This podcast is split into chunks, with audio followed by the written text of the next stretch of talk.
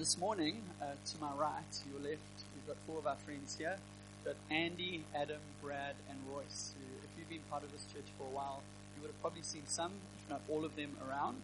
They're from Restored Uptown and Restored LA, and they've been really good friends of our church for the last five and a half years or so.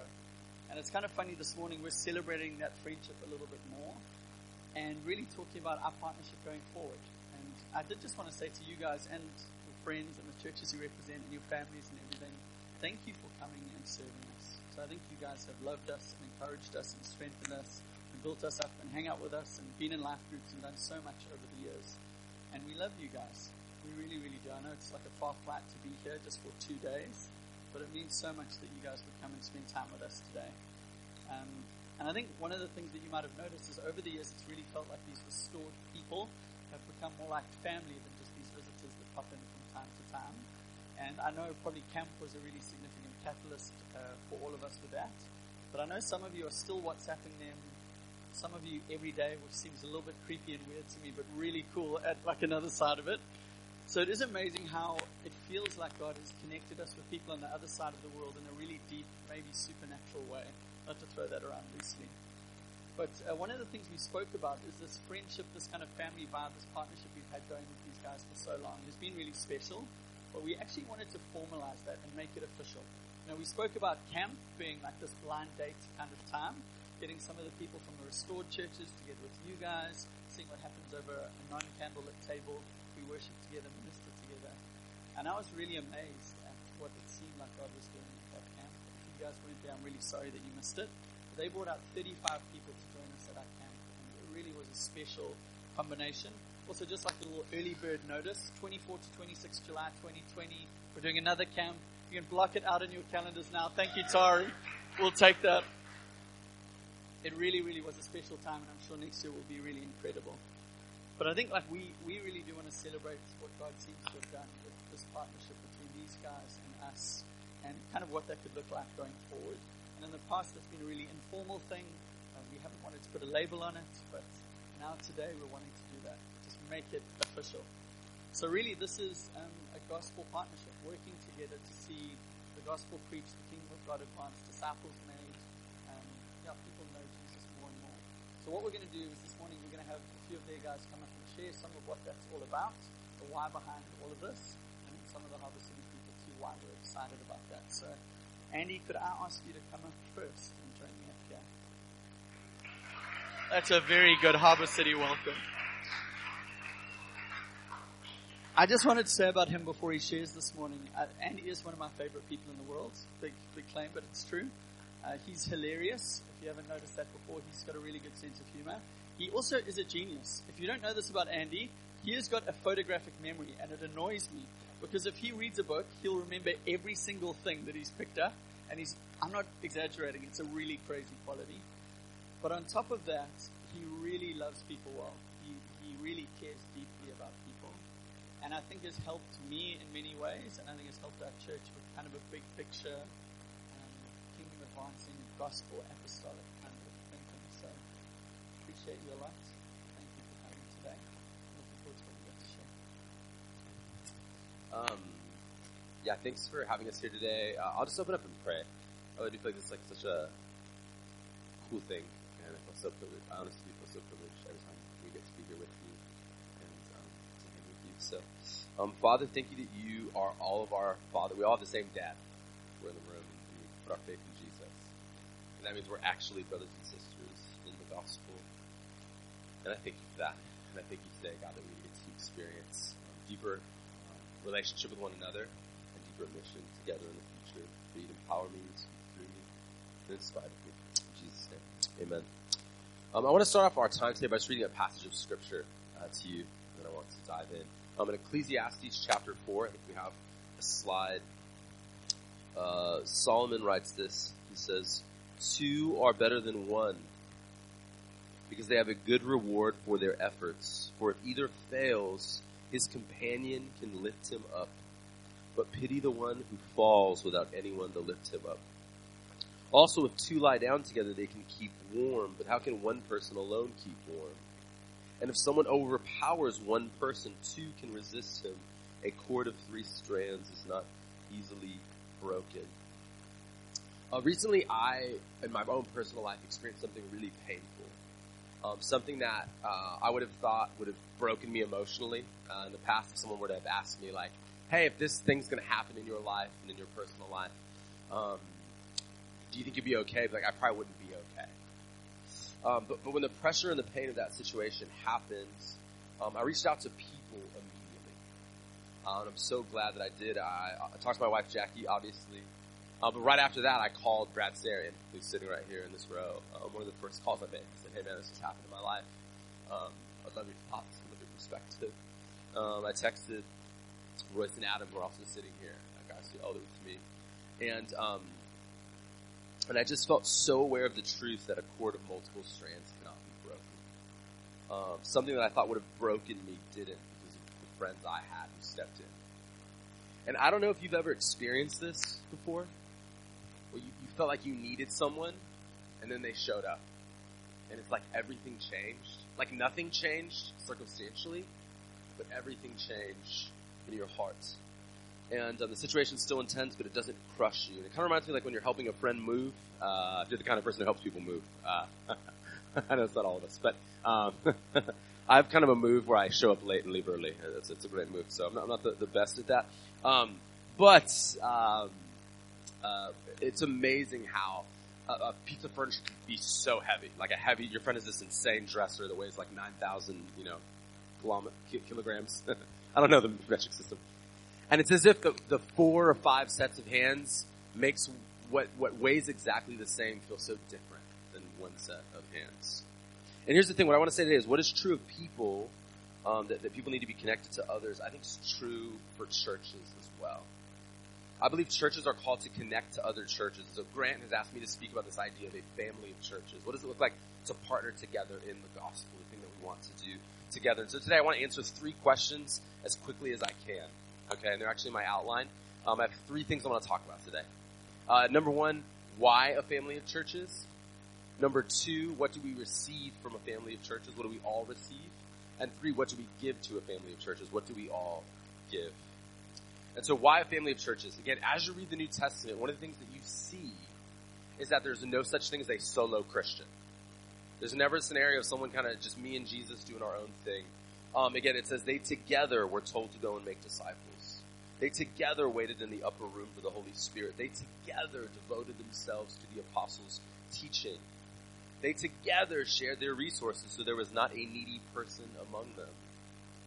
They ate meals together with glad and sincere hearts, and together they saw men and women being saved daily. And so I think a lot of us today would go, yeah, like I think it's amazing. I think that's dope. I think that's so cool. Um, that I, think it's so important that believers need to be part of something bigger than themselves. They need to be a part of a church. But I, what I think is a much less common conviction among believers is that churches need to be a part of something bigger than themselves as well. And I'll say this, as much as the New Testament, Acts and the Epistles do not ever give us a picture of a solo Christian. They also don't ever give us a picture of a solo church that's uninterested in what's happening in the other churches that are advancing the gospel in other parts of the world, the other nations where Jesus is being, being proclaimed. There was a local and a translocal reality to the New Testament churches. Um, leadership teams and churches weren't siloed. I don't know if you've ever been a part of a church. I was a part of a really big church and this has nothing to do with size, but I was part of a church that had this ethos that was like, we're going to reach the city for Jesus. Three million people with 200 volunteers.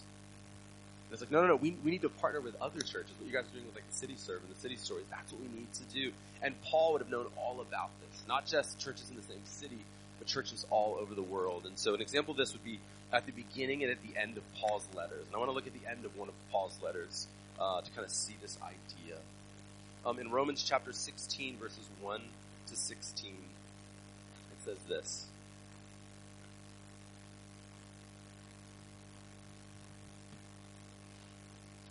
Paul says, I commend to you our sister Phoebe, who is a servant of the church in Cenchreae. So you should welcome her in the Lord in a manner worthy of the saints and assist her in whatever matter she may require your help, for indeed she's been a benefactor of many and of me also. She has given to my ministry. She has supported my ministry. She's a partner in ministry. And she, she she's a woman and she is not um, a formal pastor, but what her role in the family churches was significant. In a time and place where women weren't valued the way that they ought to be. And so, I, and then on top of that, in so many churches, we think if I'm not a leader, I don't matter in the same way that, that he's, no, no, no, no. Um, you know, if I'm not a, a formal leader, like, like I'm on a church staff or a pastor. Because her ministry is so important, receive her. She actually delivered the book of Romans. She was the, probably the first person to ever read it out loud. It says, uh, give my greetings to Priscilla and Aquila, my co-workers in Christ Jesus, who risked their own necks for my life. Not only do I thank them, but so do all the Gentile churches. Now Priscilla and Aquila were in Rome, but Paul knew them. And he goes, they were so helpful to me. So, so, uh, so I want to say, I'm sending you Phoebe, say what's up to her, but also Priscilla and Aquila are already with you. So Paul is somewhere, and they are somewhere, and then there's someone else coming. Um, greet also the church that meets in their home. So Priscilla and Aquila um, were a little bit wealthier, we know, and they had such a large house that they could host a church in their house. They didn't have church buildings back in the day; they had houses. And, um, and, and what I love is that Paul goes, "Hey, I care about that church too, not just the leaders, not just the the um, the, the life group hosts or leaders or the elders or whatever. He's like, hey, the whole church, say what's up from Paul. Greet my dear friend Epanetus, who's the first convert to Christ from Asia. Greet Mary, who had worked very hard for you. Greet Andronicus and Junia, my fellow Jews and fellow prisoners. They are noteworthy in the eyes of the apostles. They were also in Christ um, before me. And he keeps going. Um, Ampliatus, Urbanus, Herodion in verse 11, um, Rufus, chosen of the Lord, also his mother and mine. Um, and, and, then you kind of jump down to verse um, 19, and he says, uh, now he's saying, hey, he's going to describe where he is, and he says, the report of your obedience has reached everyone. So what's going on in the Roman church is being reported to other people. Therefore I rejoice over you, but I want you to be wise about what is good and innocent about what is evil. The God of peace will soon crush Satan under your feet. The grace of our Lord Jesus be with you. Timothy, my co-worker, and Lucius, Jason, and Sosipater, my fellow countrymen, greet you. I, uh, I Tertius, who wrote this letter, greet you in the Lord. Paul had a, it's called an amanuensis. They would transcribe, you would kind of dictate, and they would write. Um, Gaius, who is host to me and to the whole church, greets you.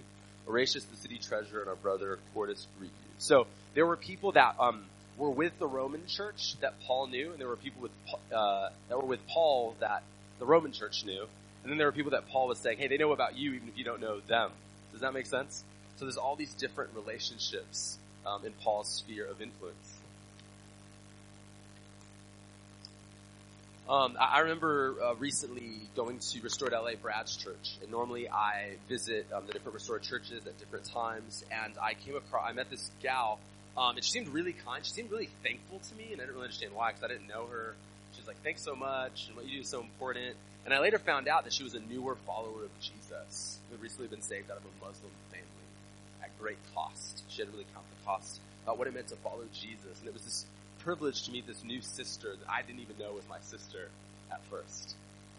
And who came into the family of God through this family that came out of our family. There was this, this family connection that I didn't even know about.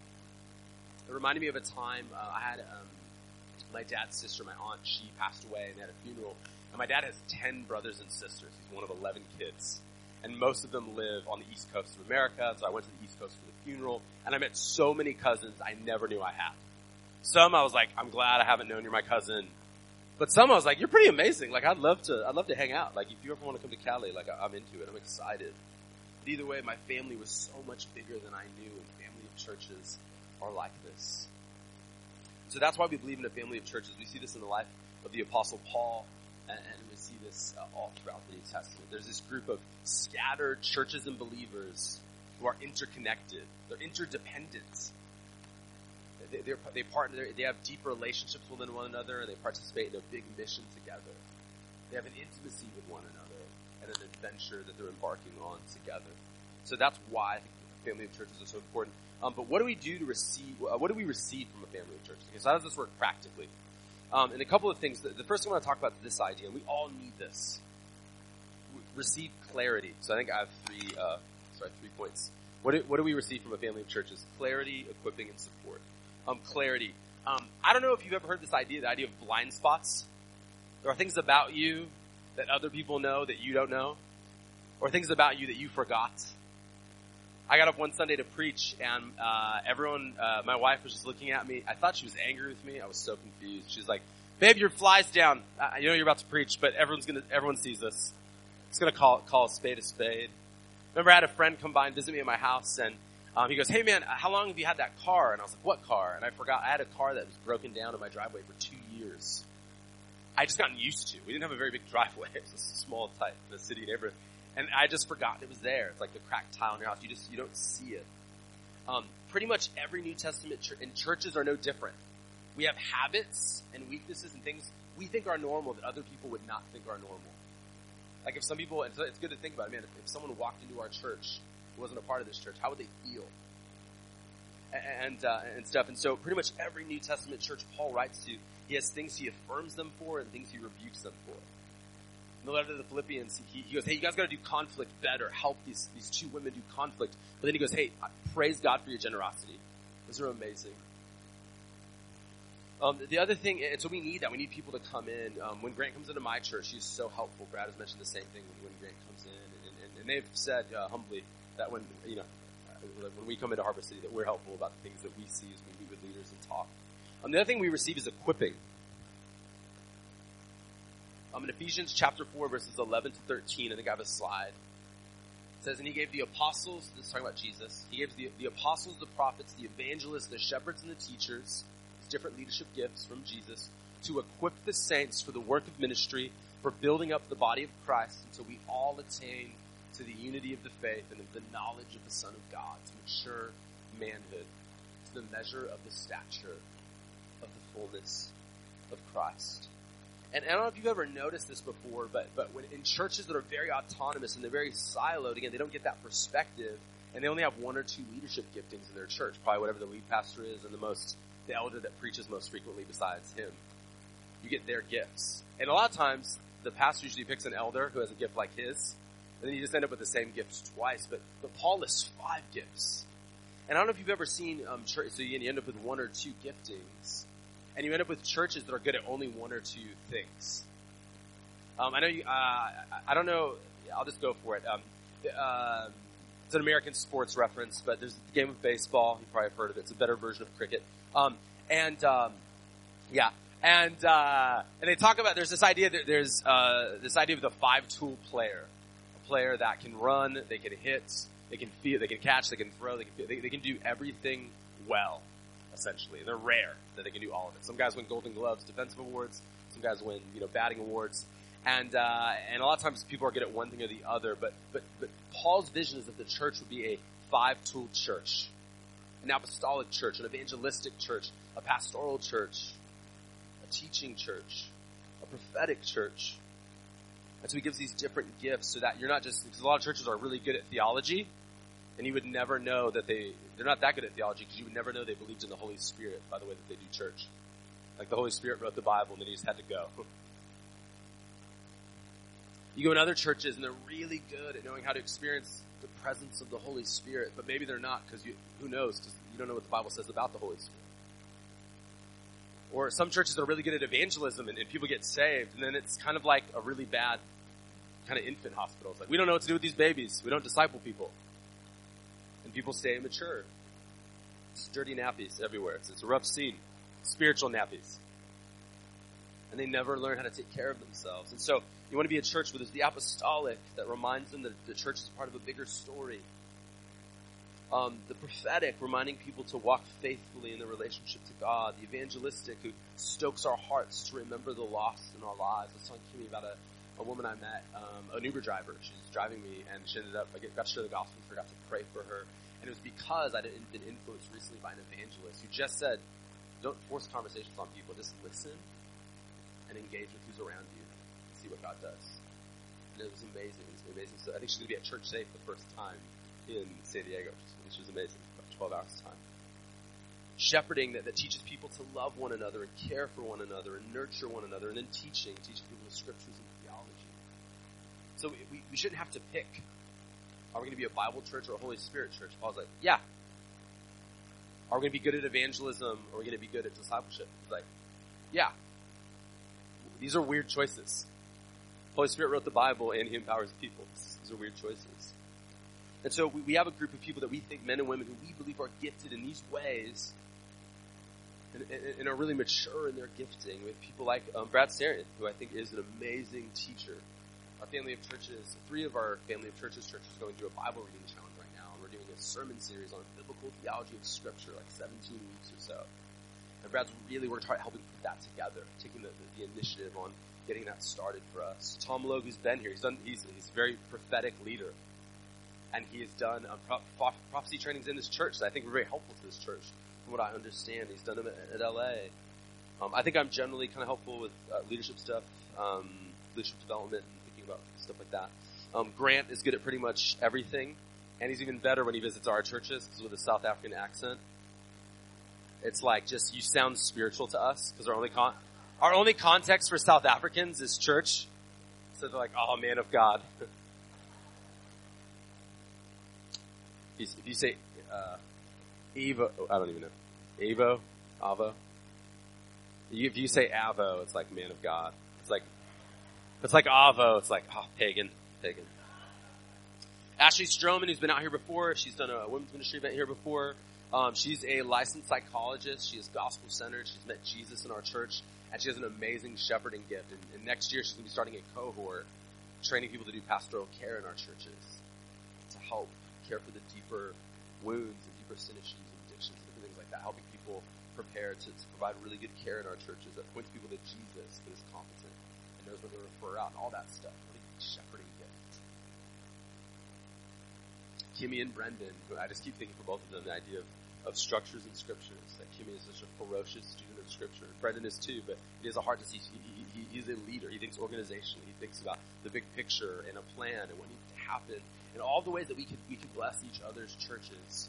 Um, and we can go on and on and on. And there's a lot more gifts than that in this room. I'm just going off of who I, I deal with normally, you know, when I'm here for two days. On the longer trips, but there are so many gifts out here. Um, Crystal and Marika are in the back, and they're not, you know, formal elders or anything like that. But they hosted us, and then they hosted Royce's wife, Allison. When we walked away, we were equipped in hospitality. They know how to party for Jesus. They know how to welcome people in like we were literally their family because we literally are through Jesus. It's like the best uncle I've ever had. It's Christo. That's an equipping thing, guys. Don't miss that. That's not just a moment. You can learn from those experiences. Um, the other thing we receive is not just equipping, we receive supports. I already mentioned the Ecclesiastes idea um, when one falls down, we help another one get up. That people, but also churches, at times will face very tough seasons. We see in the book of Acts, they had Apostle Paul and Apostle Peter helping with church leadership. They were writing Bible, and their churches all had problems, and they needed um, help at times. We know that, that, the Apostle Paul had a season in the book of Galatians, um, or sorry, the Apostle Peter in the book of Galatians, Paul writes that he had to confront him in his face because he, he started walking away from the gospel publicly and he, he dabbled in racism and started diving into his Jewish identity and obeying the law as being the key to a life with God and actually his faith in Jesus. So even personally, we have crises sometimes. Even even the, even the apostle Peter, restored by Jesus, preaches at Pentecost, wants people at the cafeteria to like him. Middle school boy. Um, uh, so we need we need help. We need support. Um, uh, I don't know if you guys have seen the movie The Darkest Hour. It's about Winston Churchill. Winston Churchill's a complex guy. There's a lot of bad things about him, some good things about him. Probably the best thing he did was, you know, stand up to, to the Nazis and stuff. Um, but in The Darkest Hour, there's this heartbreaking scene where England's pretty much like, we're going to be invaded by the Nazis. We, even, you know, Parliament wants to make a deal with the Nazis, and he's one of the only guys saying, we can't make a deal. We have to protect ourselves. But they don't have enough soldiers. They don't have enough um, equipment. And there's this scene where he calls FDR, the United States president at the time, and he says, FDR, can you send us some planes and can you send us some ships? They said, actually, Congress just signed a treaty. We can't give you anything. And he said, well, we're like, he, I think he says, we're in dire straits here, Mr. President. Like, I don't know if England's going to make it. And, um, and FDR goes, sorry, this is not all we can do. If, if you can, if someone can come on foot with ropes and pull a, a bomber across the Canadian border, maybe there's like a loophole. And he just goes, okay, man, it's fine. Just say no, you know. And he hangs up. There's this sense of dread that he needs support and he doesn't have it. And they're in a tough space. And I think oftentimes church planters and leaders and people are these spaces. There's also times where it's not a church-wide crisis, but it's a person in a church. We had um, a couple in our church in Uptown who experienced a literally insane mental health crisis. And for three months, it felt like hell on earth in our church. But all of our other churches were praying and investing and helping. We had multiple houses at multiple churches spread out by a few hours to host the wife that was that was involved to keep her safe, rent free, you know. And, so we can go on and on and on. But there's these different uh, spaces of receiving supports. Um, Josh Lewis, who's a church planter in Denver, he's actually not even in our family of churches, but he found out recently that um, he was going to be about 2,000 um, in the red uh, each month. He lost some outside support, which is common for church plants to live off of outside support early on until you build a base of internal giving. And so as a family of churches, we just said, all right, well, let's help. Like, let's try to raise 24K and it'll be a year's worth of his gap. And we, we raised money and he hadn't even been to two of the churches and we raised, um, not 24,000, but $60,000 on a Sunday across a bunch of scattered millennial churches who are doing their best to meet the need. Um, the other thing we receive is not just support, we receive brothers and sisters. In Ephesians um, chapter 6, verses 23 through 24, the Apostle Paul writes, Peace be to the brothers, or brothers and sisters, if you're in the CSB, uh, and love with faith from God the Father and the Lord Jesus Christ. Grace be with all who love our Lord Jesus Christ, who love incorruptible, oftentimes throughout the New Testament referred to as brothers and sisters. Not fellow Christians, not disciples in another place. Brothers and sisters. Brothers from another mother, because we got the same father. You know what I'm saying? Maybe some of you guys experienced this at Skogheim, at Skogheim, I don't know how to say it, but that, the family of churches kind of Africa retreat thing, uh, or sorry, church camp that we had. We had, you know, 35 people coming from SoCal, and we were saying, until you hear the accents, if you didn't know the two people, you would assume they were from the same churches. It's the gelling happening. I've experienced this in my own life, um, just in the last year and a half with Brendan and Kimmy. I knew Brendan and Michelle really well, and they come out to America every year, and Brendan, Kimmy and Brendan have committed to come, and they never do. Um, but, uh, no, no, they have integrity. They don't, they don't, I think I kind of, I'm hoping for it to happen, and I kind of read into stuff they say. It's never been like we're there and they bail. Um, except for Kimmy, maybe twice her. But, um, talk a big game. It gets tough. Um, but on a serious note, um, they don't come out. that's not the point. I really do feel like I have a brother and a sister. I was sharing with them about that hard thing that came up recently that was really, really hard, really, really painful. And I just could talk, talk to them, and they really, really listened and they really cared. They looked me in the eyes and said really important things to me. And, so there's this intimacy that's being built that's just so quick, but we receive brothers and sisters in the gospel, not just in your local church, but, but abroad. Um, what do we give uh, in a family of churches? So what do we give? So, so we, we receive clarity and equipping and support and brothers and sisters. What do we give though? And again, we all give this. It's not like you guys are going to give this we're just going to kick it. We all give this. And we give a couple things. We give prayer. Ephesians, um, I have another slide. Yeah, we give prayer, people, and provision. We give prayer in Ephesians chapter 6, verses 18 to 20. The apostle Paul writes this. It says, praying at all times in the Spirit with all prayer and supplication. To that end, keep alert with all perseverance, making supplication for all the saints. Prayer for, for everybody. And also for me. That words may be given to me in opening my mouth boldly to proclaim the mystery of the gospel. The apostle Paul's in prison. And he's like, pray for me. You guys are at a different, you're not in my church. I'm in prison. You're somewhere else. I'm doing prison ministry from the inside. And I'm asking you to pray for me that I might boldly proclaim the mystery of the gospel for which I am an ambassador in chains, that I might declare it boldly as I ought to speak, that he's calling on people in other churches and other places to pray for him. The apostle Paul needed an extended family to pray for him. So do I. So do you. Think of Jesus in the Garden of Gethsemane. Would you pray for me? Um, you guys, uh, we, we sent together, we've sent uh, a missionary couple to Northern Africa, to Tunisia. and um, our friends Kai and Kyle and Krista in this church, who, who's not here today, from what I understand. Um, she's amazingly set up a monthly prayer meeting for that couple, and all of our churches have a monthly prayer meeting for that couple. Kai recently getting ready for, to go on to, the, to go on to, to go to the fields. Um, she suffers deeply from migraines, and literally when she did their residency with us, it was two days a week in bed. And one of her big concerns was on the field. It's going to really impact her ability to do missions work. And this was true for years. She's had these migraines. She's been healed of the migraines recently, completely. Said I had one headache in about a year now, and it wasn't a migraine. And um, and it's, it's real. It really is real. And she said it's not because we moved to Tunisia and it's the climate of the food. We were healed when we were still in California, in two different climates, and then we moved. Um, we don't have time for that story. We give people. We give people. In Ephesians chapter 6, verse 21 to 22, the apostle Paul writes this. So that you, so that you also may know how I am and what I am doing, Tychicus, the beloved brother, faithful minister in the Lord, will tell you everything. I have sent him to you for this very purpose, that you may know how we are and that he may encourage your hearts. Tychicus, go to this church that I'm not at. Again, good chance he's, he's, he's oh no, he, he's in prison. I'm sending you this guy. He's going to tell you how I'm doing. And we see this, right? We come out and we go, hey, here's, here's how Uptown is doing. And you guys come out with, uh, there's a video of Brendan and Kimmy at our Family of Churches retreat in Southern California.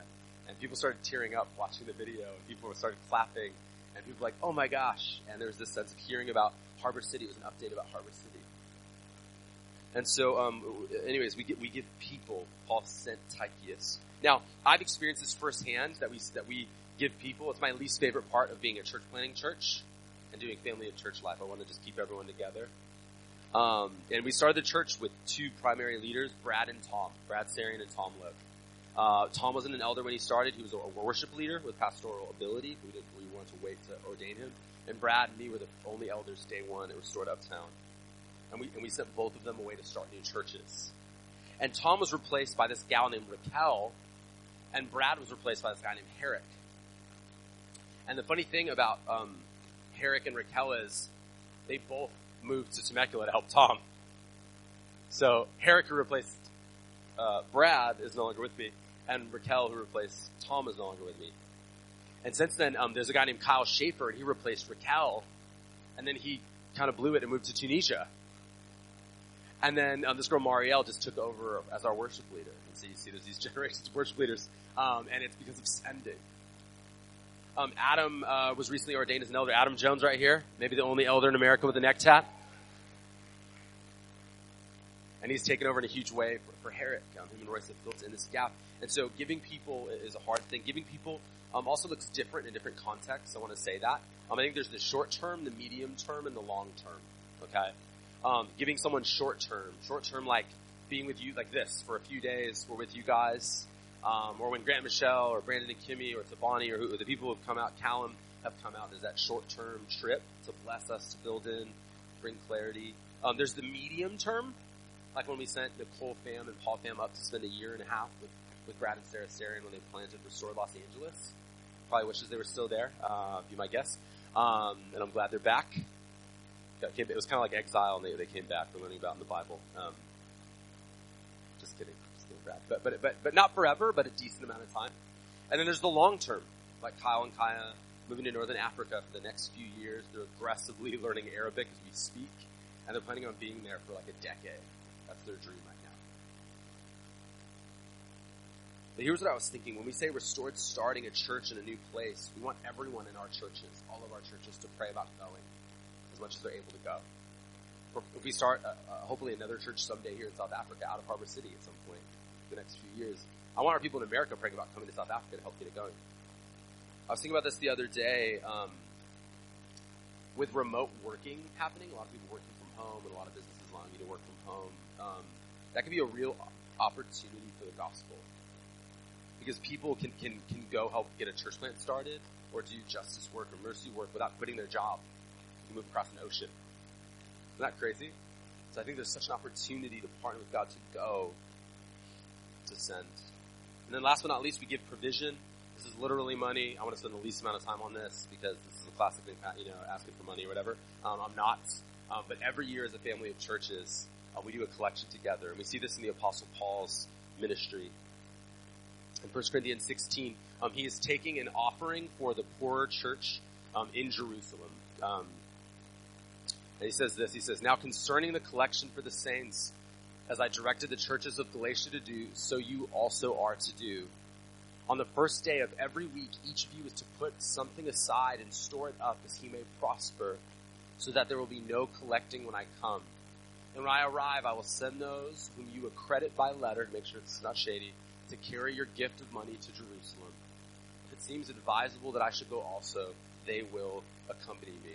And so every year we do this thing called Give Love, and we ask all the churches to do an offering locally and to give it all away outside of our churches. Start a new church or a new gospel initiative. I talked about how we raised 60000 for Josh Lewis this past year. Last year, you helped us raise over $140,000 for Kai and Kyle to go to Northern Africa, which is like four years' salary for them, which allows them to learn Arabic and not spend all their time fundraising. They're at level three of a, of a, a five-level immersion program. They're able to do that. They said, we've never been support. All the missionaries spend all their time fundraising. They said, we've been able to be generous with people on our team because they don't have any money. And we do. Not a brag way because we've been blessed. We, we bought some people furniture. They're, they're being generous on the field. Um, the year before that, the family of churches raised $110,000 for Restored Temecula that got going with Tom Logue. The year before that, 40000 for Restored LA. The year before that, we raised 20000 for Restored South Bay, 20000 for human trafficking victims. The ministry called Zoe International in Thailand. But together, our money goes a lot further.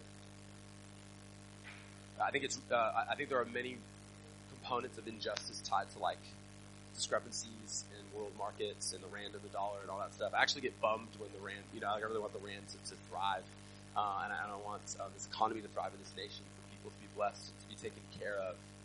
But at the current time, I know that, that, that the American churches, when we do plant something here, we can really bless it and get it going in a really strong start similar to the Northern So we can all use the different strengths and abilities that we have um, a couple quick questions as we as we finish up.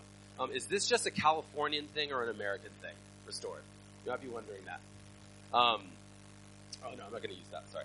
Um, it's not. I want to say this. We only have six spaces we work into, and as of today, two of the six are not in America. Okay, so 30 percent or so, 30 to 40 percent of our ministry happens internationally. Okay, and we hope that it keeps changing, and it'll be over 50 um, one day. Um, another question we, we get is, aren't Durban, Tunisia, and Southern California too far apart from one another to have a meaningful partnership? And I go, dude, this is so random, dude. Like, you know, we're the only church in South Africa, in Southern California. I do think it matters who God knits your heart with, not how close you are. But for the practical people in the room, we see the Apostle Paul form deep partnerships in the gospel, even though he was quite far away from the people he ministered with and to. Um, though the totality of the Roman Empire was geographically smaller than the sphere of our family of churches, it took a considerable longer amount of time to travel across it. We can travel back and forth between Tunisia, Durban, and, uh, and Southern California in 30 hours or less. That might seem like a long time, but if you consider that it took 30 to 50 days to move around the Roman Empire from city to city, this is like very close. Our world's a lot smaller than it used to be. Also, letters needed to be hand delivered along the routes when Paul couldn't visit a church in person, which would take dozens of days on average. Now with email, to WhatsApp, Skype, we can we can talk right away communication. So I don't think it's a hindrance. And the last thing I want to say is, does this only have to do with church leaders? And I want to say no. Paul didn't just know the leaders of the churches like Timothy and Titus. He knew the people that met in the house. He gives a shout out to so many people who don't have a title or they're not referenced as doing anything specific in the churches or for the gospel. So we want all of you guys to, to dive in with us. Uh, last scripture I want to read is Matthew 28, verses 18 to 20. It says, And Jesus came and said to them, All authority in heaven and on earth has been given to me. Go therefore, this is Jesus Christ, the King of the universe. Go therefore and make disciples of all nations, baptizing them in the name of the Father and of the Son and of the Holy Spirit, teaching them to observe all that I have commanded you and behold, I am with you always to the end of the age. No individual person can fulfill this mandate our King has given us.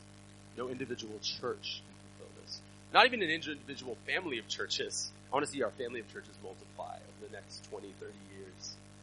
But man, we need to do this together. And I'm asking, will you jump in with us? And so right now I'm going to hand over, I'm going to call a few people up to share what their experience has been, both of Harbour City of Restored and Restored with Harbour City. So first I'm going to call up Mr. Brad Sarian, uh, lead pastor of Restored, Los Angeles. Thank you. Hello. It's good to see you all. Um, we should have planned this because Matthew 28 was my verse too.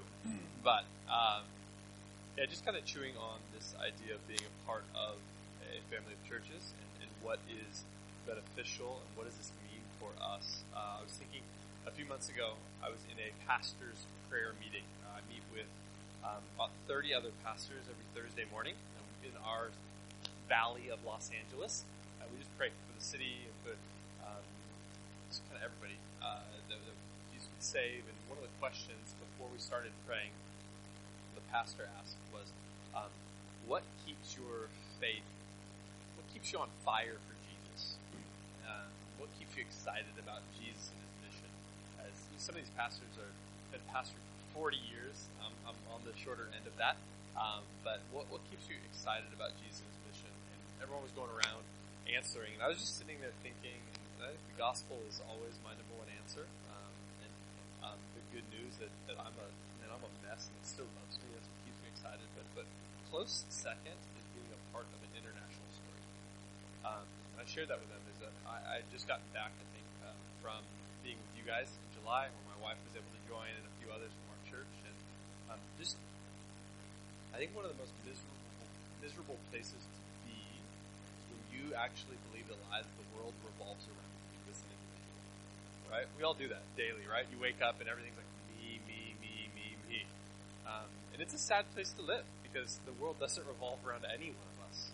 And, and, and for me, one of the reminders being part of an international story is Jesus lifting my eyes constantly, whether it's even through a post on Instagram from your church or being subscribed to the newsletter, the weekly newsletter from your church, the text or WhatsApp from Grant or any of you guys that I get reminds me immediately my problems, whether it is trying to raise my children or a problem in the church or whatever it is, it is not the end of the world. Uh, there's a lot more going on. Jesus wants to continually lift our eyes to see um, the nations, to see His kingdom.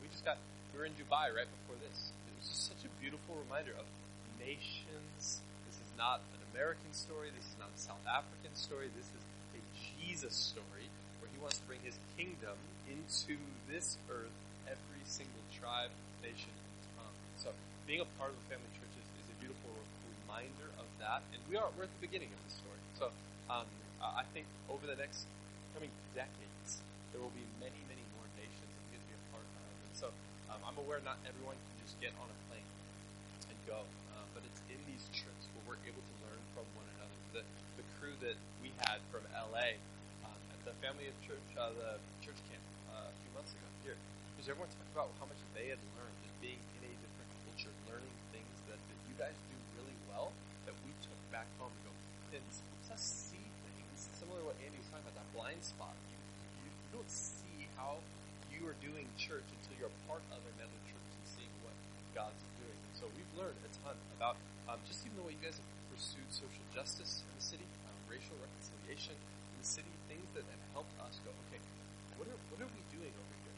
Um, like like when we were here uh, a few months ago, you guys sang a song in Zulu. It was like, no one in Los Angeles speaks Zulu, but half our people speak Spanish. Um, so, so what does it look like to singing songs in Spanish to be a part of a community and learning things from you guys, and to be a part of this story where we're learning from one another, we're, we're sharpening one another, we're having our eyes continually lifted, um, and just friendship.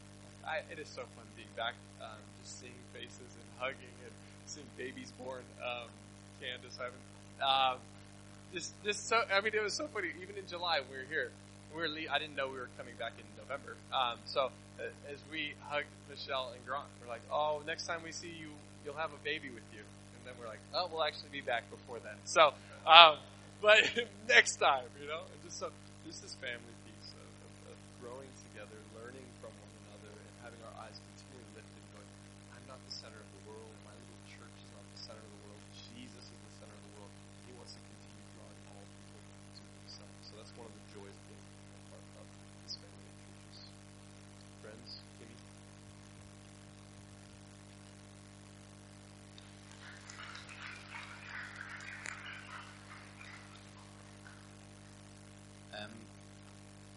since we kind of planted this church about six years ago, I think we've always had a dream to be part of something so much bigger than just Harbour City, so much more than just ourselves and our space in Durban. And I think that we've kind of Grant's gone out and just looked at different organizations, and we've kind of got to the point where we said we want to be part of something bigger, but we don't just want to be part of another organization where we're just a number, where we're just kind of on somebody's list.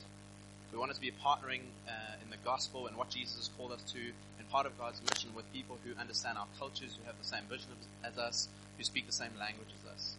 I think that we've found that in, in our relationships and our friendships with these guys from the store. And over the many years that we've been partnering with them and just having conversations and being part of their churches and them coming here, we've seen that relationship develop and that language continue um, so beautifully. And I think what I love is that they're called the family of churches. You know, it's not just an, an event we attend, an organization we belong to, but actually we are family. We're brothers and sisters in Jesus. And today we're officially beginning that journey and kind of formalizing our relationship and saying we're definitely in to be parts of what you guys call the family of churches. And I think what I love more is that we're not just a number, we're not just a name on a, on a list, but actually we know these people. We know these leaders of churches. We know the people who we've partnered with, who we've had in our homes. And you guys have heard them speak many times, but we know them. We've met their families, their kids. We've spoken on, on our phones and, and had conversations, and they know our kids. And, and we were talking the other day, and Kimmy and I were talking about a, a friend of ours who's called Brad, and they're like, "Oh yeah, we know Brad. He's been in our room." I'm like, "No, no, no, not that Brad. It's another Brad." And I think like our, our kids have like kind of come to us. They're going, "Okay, so when is Andy going? Like, I need my room back." Um, and and we've just loved having you guys in our home. And I think what I love about that is actually we've begun to like intertwine our lives and begun to see who these guys really are. But the thing I love the most about them is just how central the gospel is to them in their lives and their churches. I think you guys have heard their vulnerability, you've seen their humility, and just saying, actually, I need Jesus for myself. The thing I'm super excited about is that we're partnering with people who are not building their own kingdom, who are not trying to establish and grow their church to be the biggest and the best preacher. We're partnering with people who want to see the kingdom of God expand and churches planted as they are gospel centered people, as people meet Jesus more. And those are the people that we're partnering. And as these guys have come in over the couple, last couple of years, month after month, different churches coming in to teach, to equip, to lead us, we recognize the gifts that God has put into each and every single one of them, into the family of churches, into the leaders of those churches. And in Isaiah 54 verse 2, it says, Enlarge the place of your tents and let the curtains of your habitations be stretched out. Do not hold back, but rather lengthen your cords and strengthen your stakes. And what I love is every single time they come in, we have this view that actually expands our view of what God is doing in the world. As we recognize that actually there's churches in Southern California where people are meeting Jesus, where the gospel is coming into their lives, where they're being set free from guilt and shame. Where actually people are meeting Jesus and lives are being changed. And they come and give us those accounts. They tell us those incredible stories. But more than that, what I love is actually that every, every single time that they come in, they, they might see a stake or something that's weak in our church, and they help us strengthen that as they grow us as we see our tent kind of widen and being stretched out. And I'm so excited to see actually as we formalize this partnership that we're going to be part of different churches being planted, different relationships being formed, that actually Jesus would be preached in different churches around Durban and different churches in South Africa and Africa and around the world, that actually we as Harbour City can be part of that with the family of churches.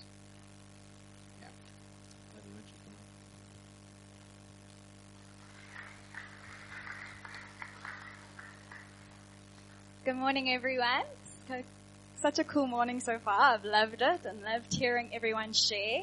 Um, as a couple of people have already mentioned, we've had the absolute honor and privilege of having various people from Restored stay in our home, and it has always been just the biggest um, treat.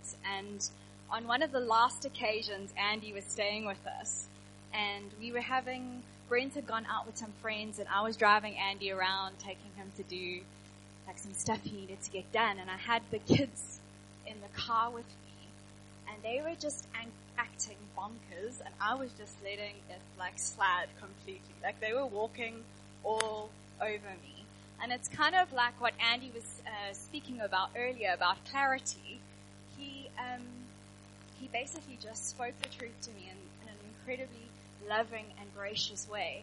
It was just like, this is not okay. Like, you can't, like, you know, this shouldn't be happening. And one, I think that's really brave because if you have children, you kind of know, like, I can know when my kids are acting badly, but hey, don't you dare say a thing about them, you know? Um, so I think that was really brave and courageous of him to do. But I think the thing that kind of sparked him to do it was an incredible love for us and a love for me. Um, and what was also amazing is it wasn't just that he brought clarity to like a difficult situation or something in our home that perhaps wasn't like 100% right. And he also spent so much time with us in our lounge, just encouraging us and speaking life into us. And just, I don't know if he actually knew this at the time, but we were actually feeling really discouraged at that moment. And it was just like he really just brought God's life to us through his encouraging words, and it really meant a lot to us. And I think in a way for me, those two moments with Andy, it's not about Andy, um, but it's just such like a taste for me of what the family of churches is actually all about. Um, we read about it in Ephesians chapter 4 verse 15 to 16. It says, instead, speaking the truth in love, we will grow to become in every respect the mature body of him who is the head, that is Christ. From him, the whole body, joined and held together by every supporting ligament, grows and builds itself up in love as each part does its work. And I really believe like that is what the family of churches is about. That actually be able to speak the truth in love to one another, not just um, restored to us, but Harbour City to restored, and we're able to encourage one another, building one another up in love. And that's not just the leaders, it's every member playing their part. We've just been through a gifting series in our church, and I think it's been inc- incredible for us all to learn how God has called us, how God has gifted us.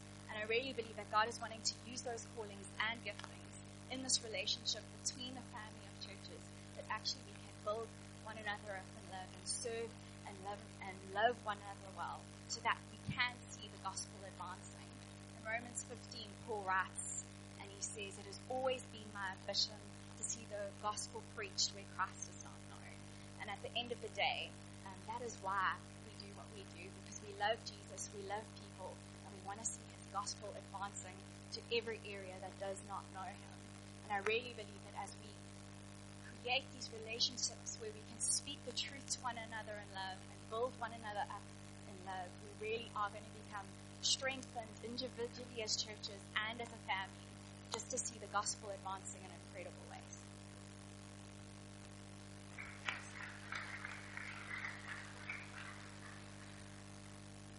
could the band to come up? Um, what I think would be terrible is if we left here and that was great, okay, cool, bigger picture stuff, really like that, uh, we're in, that's cool, and we just carry on with life.